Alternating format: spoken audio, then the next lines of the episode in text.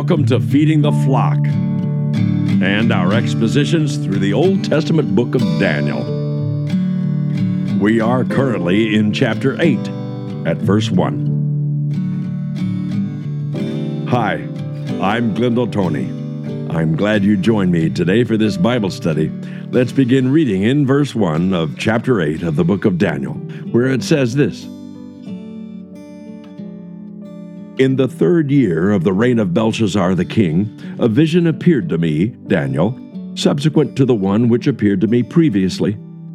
I looked in the vision, and while I was looking, I was in the citadel of Susa, which is in the province of Elam. And I looked in the vision, and I myself was beside the Ulai canal.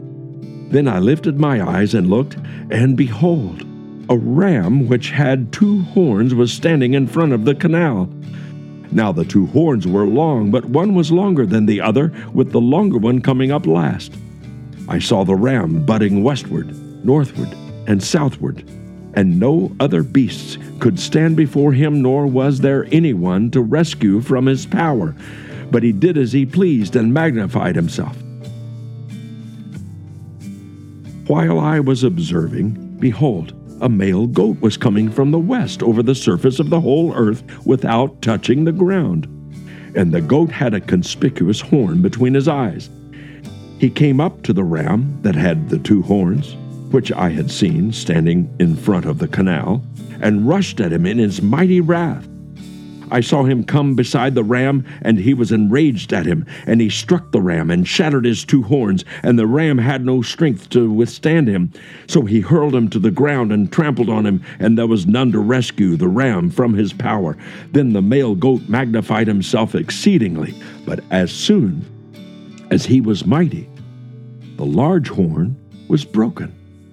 And in its place there came up four conspicuous horns toward the four winds of heaven. Out of one of them came forth a rather small horn, which grew exceedingly great toward the south, toward the east, and toward the beautiful land. It grew up to the host of heaven, and caused some of the host and some of the stars to fall to the earth, and it trampled them down. It even magnified itself to be equal with the commander of the host. And it removed the regular sacrifice from him and the place of his sanctuary was thrown down. And on account of transgression, the host will be given over to the horn along with the regular sacrifice, and it will fling truth to the ground and perform its will and prosper. Then I heard a holy one speaking, and another holy one said to that particular one who was speaking, How long will the vision about the regular sacrifice apply, while the transgression causes horror, so as to allow both the holy place and the host to be trampled? He said to me, For 2,300 evenings and mornings, then the holy place will be properly restored. So then, we have here in the uh, first part of chapter 8 of Daniel that uh, this is the second vision that Daniel records that he himself had been given directly.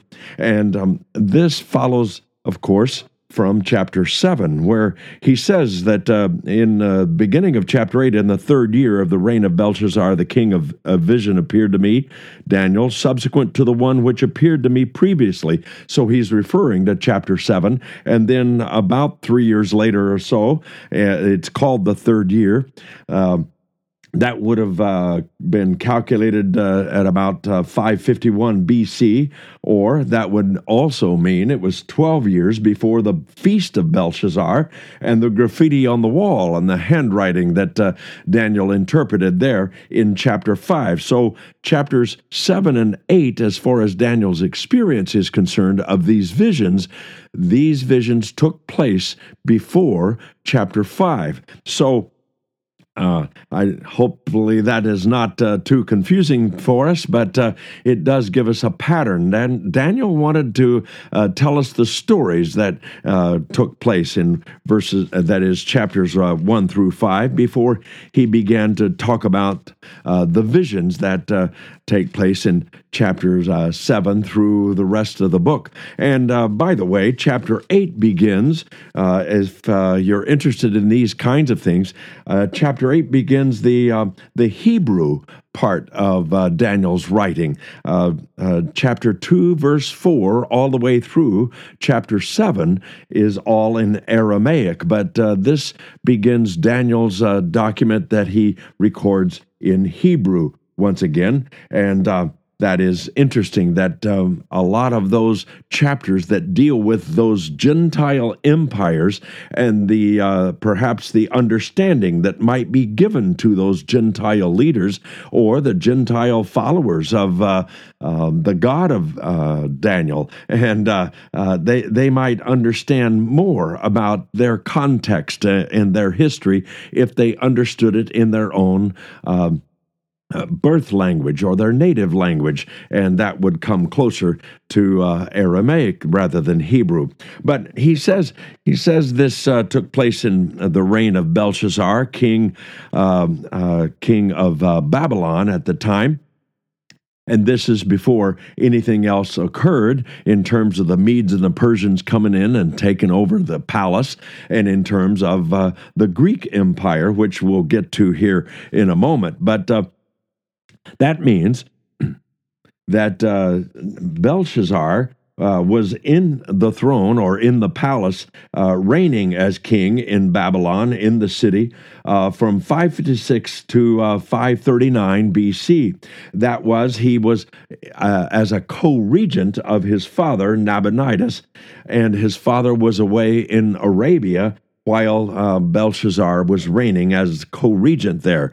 And so this fellow has been uh, the subject of a lot of attack by by uh, some who say that uh, this guy didn't even exist. Well, it, uh, it turns out that in 1914 there were uh, 37 distinct ancient texts that that uh, refer to a crown prince that functioned as authority while his father uh, Nabonidus was away in Arabia. And so there were 37 different documents that actually refer to this crown prince.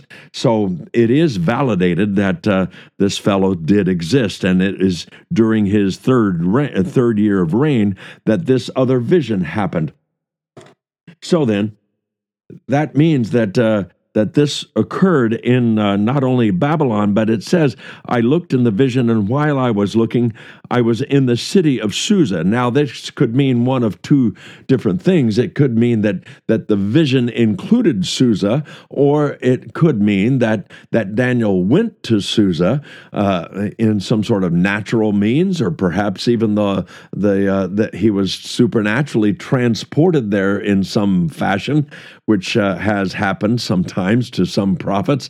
But uh, but regardless, it it seems as though that he's in Susa where he gets this particular vision. And um, uh, that in the King James translation is uh, Shushan. And uh, it's located about 200 miles east of the city of Babylon in what uh, today we would recognize as Western Iran. Now, uh, this may not have been under Babylonian domination at the time that Daniel saw this vision, but it did uh, become the capital of the Medo Persian Empire, and uh, that is where uh, he sees this particular vision. And uh, it also is the setting, this particular uh, city and the palace there is the setting for the writings of both Esther and Nehemiah. And so that gives us a little bit of context, although this takes place uh, before uh, either Esther or Nehemiah was even there, but uh, it is the same location. And by the way, the uh, Code of Hammurabi was discovered at this location in uh, AD 1901. So that will give you a little bit of an idea of uh, where Daniel was at the time he saw this at the Ulai Canal. And uh, the Ulai Canal uh, separated uh, Susa. There were two parts of the city, and one was the lower city, and was the one was the upper city. The lower was uh, sort of like a suburb. The upper city was like the citadel or the uh, the fortress or even the palace was located there. So Daniel was there by this uh, canal, and this is not a river, it is a man made canal. And it says uh, that he saw this ram. And uh, the ram had two horns standing in front of the canal, and the two horns were long, but one was longer than the other, and the longer one come up last. And um, this seems to be very parallel to the vision earlier that he had in chapter 7. And in fact, you can uh, not only parallel these two chapters, but you can also uh, take them uh, with chapter 2 and, and Nebuchadnezzar's vision of this image, this statue that was uh, made of several different components and several different uh, metallic substances, and uh, those those various things represented four major Gentile empires uh, that uh, Daniel interpreted for Nebuchadnezzar, and then Daniel chapter 7 c- kind of creates an overlay over those uh, very basic descriptions of those four Gentile empires. And then he focuses on describing those empires in more complete terms by, by looking at the visions in chapter 7 of those four beasts or four monsters. They are composite animals in order to express something about the, the characteristics of those four empires. Well, now we find here in chapter 8 uh, the two middle empires. That is, this horn is longer. Uh, the one horn is longer than the other, and uh, it, it, but yet it comprises one empire. Well, that is exactly uh, the same type of thing that is represented in the bear in chapter seven. That monster bear had one shoulder higher than the other. Again, it represents the uh, the Medo Persian Empire, that the Medes and the Persians combined. One was stronger militarily, the other was stronger in terms of its uh, its uh, expanse, and it's uh, it was started earlier and uh, came to uh, came to power earlier. And so the Medes and the Persians comprised this empire that is symbolized by the bear. It's symbolized also by the silver arms and chest uh, in Nebuchadnezzar's uh, vision in chapter 2.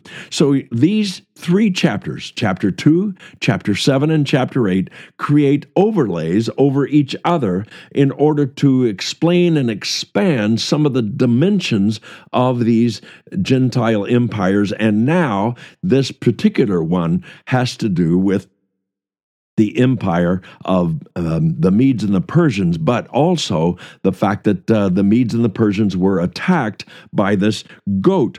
And uh, we'll get to that in a moment or two because we're we're not left in a mystery because it says if you want to read on down in chapter 8 and verse 20 it says the ram which you saw with the two horns represents the kings of Media and Persia. So uh, we're not left to just guess about what these animals symbolize. We know who they symbolize. They symbolize the Medes and the Persians and that empire. And we also know who the shaggy goat represents represents, and uh, that is in verse 21 of chapter 8, interpreted for us. The shaggy goat represents the kingdom of Greece, and the large horn that is between his eyes is the first king. Well, we get to more of that uh, right after this break. Uh, enjoy the music as we uh, take this little uh, break right here.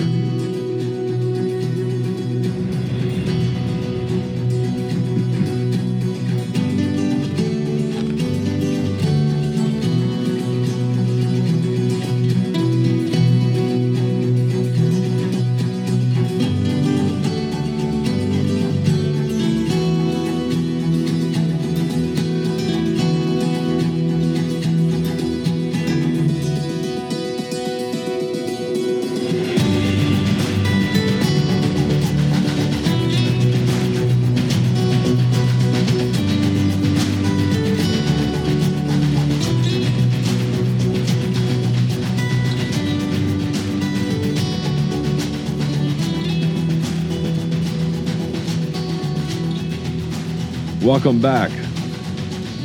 Let's continue on in chapter 8. Uh, we're about at verse uh, 4, where uh, the ram there is pictured as uh, butting westward and northward and southward, and no other beast could stand before him, nor was there anyone to rescue him from his power, but he did as he pleased and magnified himself. And this refers, of course, to the Medes and the Persians taking over uh, the the Babylonian Empire, which uh, we have already recorded for us in chapter five in the book of Daniel. That story is laid out, but here it's given as this uh, as this image of this uh, or that is this uh, animal uh, of this ram with two horns and one horn is longer than the other and that that again represents uh, the Medes and the Persians. And so Daniel has already seen this part fulfilled in terms of them coming to power and taking over the promised land, taking over the uh, what we would call the whole Middle East, you'd say. And then uh, then uh, this is something new, and yet it's still parallel to uh, what he has seen before in the previous monster and uh, in uh, chapter seven. So the bear was uh, had uh, one shoulder higher than the other. The ram had one horn longer than the other, and now this goat, this male goat, was coming west over the surface of the whole earth without touching the ground, and the goat had a conspicuous horn between its eyes. This is a, a, a the same same uh, kingdom or the same empire, you might say, as represented by the four headed leopard with four wings. And the leopard represents speed, the four heads represent four uh, kingdoms uh, united into one kingdom, you might say. But uh, the leopard and the wings uh, represent the speed in which uh, that, that empire came to power. But here we have a, a different animal to represent, in some ways, the another part of that same kingdom, or at least describing different aspects of that kingdom. And I believe that chapter 8 is more centered about the military conquests than it is about characterizing the entire kingdom itself. And because of that, he, uh, uh, he has uh, been given uh, these different animals to represent the actual military power and the military leadership under the kings and uh, what they were able to do. So, so we find this male goat, and in fact, it's a shaggy goat uh, described uh, uh, later. It says uh, that he he had one conspicuous horn between its eyes, and of course, if this is the Greek Empire, which uh, the um, the interpreter gives us the interpretation already in this passage that the shaggy goat represents the kingdom of Greece and the large horn that is between his eyes is the first king. Then we know who that first king is. It is uh, Alexander the Great. And yet he's not named in the Bible, and yet there is no mistaking uh, who this particular uh, large uh, horn, this is a unicorn goat. And uh, this is uh, Alexander the Great in the leadership of his military, swiftly taking control of vast amounts of territory and defeating, at least in this case, defeating the Medes and the Persians in order to do so. So then, uh, this is the Greek Empire. And this is uh, what uh, Nebuchadnezzar saw as the bronze section of the abdomen, uh, uh the abdomen, and uh, and that is the uh, same as the four-headed leopard in chapter seven. So hopefully we won't be confused if we continue to compare passage by passage and description by description and we definitely won't be confused when uh, when we're given already in writing the interpretation. And so it's just a matter of looking at some of these details and that includes this large horn and so he struck down the ram, and the large horn later, it says, uh, it hurled the ram to the ground, and no one could could uh, could withstand his power. And the male goat uh, magnified himself exceedingly. But as soon as he was mighty, the large horn was broken, and in its place there came up four conspicuous horns uh, toward the four winds of heaven. Well, that is exactly what happened, and it's earlier represented in chapter seven by the by the leopard that has four heads, and now this goat has four horns. And again, this is centered more upon the kingship uh, that had been divided among Alexander the Great's uh, four generals. And so we know from history that Alexander the Great. Um, uh, conquered uh, the Medes and the Persians and this whole territory in the battles of Granicus in uh, 334 BC, Issus in 333 BC, and Gaugamela in 331 BC. Uh, he defeated Darius uh, Codomanus, and so so that was uh, that was the history that we now know that was fulfilled 200 years after Daniel had seen this vision, and it's almost as if uh, someone uh, in, somewhere around the uh, Declaration of Independence and its signing in our culture that someone had somehow seen a vision of the 9/11 incident and said there are going to be two large buildings destroyed uh, in that incident, and uh, and and that would be almost unbelievable. And and yet that is exactly what went on with Daniel. Now some have tried to say, well, there there must be some Daniel that existed or some author that existed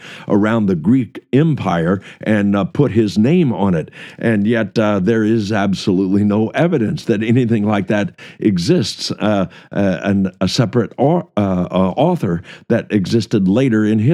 This was Daniel getting pre uh, prehistory, and that's what prophecy is. It's it's like history being pre-written, but it's pre-written in such a fashion that uh, there there basically is not much of a way that somebody could read this passage and say, "Aha, I'm going to try to fulfill that," because it's obscure enough to uh, make it a mystery, and yet it's it's specific enough to make it sure that when it does come about, we can recognize it as a fulfillment, and that is exactly what happened with um, Alexander the Great, and so but uh, because uh, it, Alexander the Great, even though he's been described in our history books as the Great uh, because of his exploits uh, and his short life in those exploits, yet the, this passage wants to focus our attention not upon that large horn. Uh, he wants to focus on this other horn that comes up after the four generals take control of the Greek Empire. And uh, notice how, how this is uh, explained. It says, out of one of them came forth a rather small horn, which grew exceedingly great toward the south, toward the east, toward the beautiful land. This is a small horn that comes out of one of the divisions of the Greek Empire that uh, Alexander the Great had put into place. It uh, comes along much later than uh, than than uh, Alexander's death. It didn't come immediately, but it did come eventually. And that was uh, uh, after it was divided among the four kings. Uh, Lysimachus took Bulgaria, Turkey, Thrace, and Bithynia. Uh, Cassander took Macedonia and Greece. Seleucus took Syria and Babylonia. And the Ptolemy took Egypt and Palestine. So so it is uh, the Seleucus Empire and the Ptolemy Empire that we'll take a closer look at later. But right now, this vision focuses our attention on this one little horn that comes out of uh, one of these four. And uh, what happens to this small horn? Well, he expands his own uh, empire, you might say, his own dimensions in the Greek Empire uh, becomes very. Um, uh, very broad spread, even to the to the effect of taking over the beautiful land. That's the Holy Land. That's the promised land of Israel. And it says it grew up to the host of heaven and caused some of the host of and some of the stars to fall to the earth. Now he could be talking about angels, although I believe he's talking about the Jewish people. He trampled the Jewish people. He caused the Jewish people to be in defeat uh, that had been uh, returned to the uh, to the promised promised land. It says uh, stars to fall to the earth and trampled them down.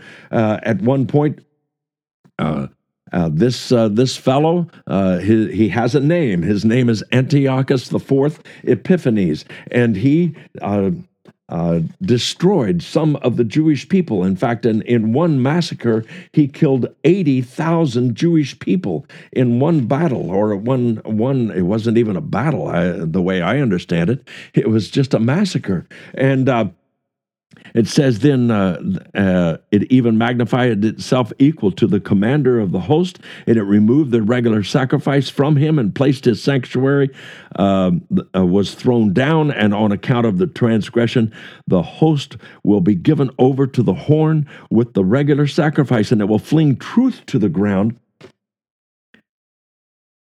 and perform its will and pro- prosper. So this small horn becomes a big thing, and that means he completely desecrates the temple in Jerusalem. And uh, that temple evidently has is going to be rebuilt, although uh, Daniel doesn't refer to that necessarily, but he implies it by the fact that that temple is going to be desecrated. The uh, the sacrifices are going to be re-implemented because at the time Daniel lived his life, the temple had been destroyed. It it was in it was in disarray completely because Nebuchadnezzar had destroyed it. So there is implied in this passage that somewhere along the line the temple is going to be rebuilt in order for this fellow Antiochus Epiphanes from uh, Syria is going to desecrate the temple and put an end to the regular sacrifice at least for a while. And that's that concerns Daniel of course and so he asks, How long is this going to be? He says, uh, These two angels are talking to each other, and uh, the one says, How long? And uh, and he said to me in verse uh, verse 14, it says, He said to me, For 2,300 evenings and mornings, then the holy place will be properly restored. And what do you know? Uh, six years later, uh, from uh, 171 BC to 165 BC, uh, the temple in Jerusalem had been uh, had been desecrated, and the sacrifices and the priesthood had been destroyed, and uh, and someone else took over the holy place, and that was this fellow Antiochus Epiphanes. And for six years, they were without the sacrifices. And then came the Maccabees.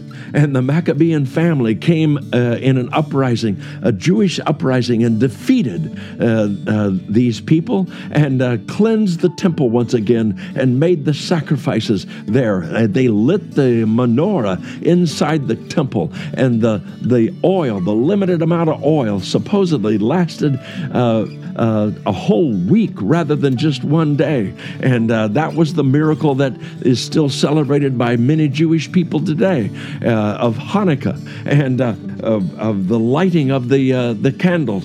And uh, that was December the 25th, 165 BC. So you see, this was restored, it was fulfilled. And Daniel wrote about it 200 years before it happened, and yet it came about in history and now we live at a moment of history where we can go back and, and examine and see that this was fulfilled this way. That Antiochus Epiphanes did exactly what Daniel prophesied he would do, and yet uh, the Jewish people rose up and reestablished the sacrifices in the temple the way Daniel saw it would happen. And that is a fulfillment of God's prophecy and God's promise and God's prediction that it was given in these uh, passages here.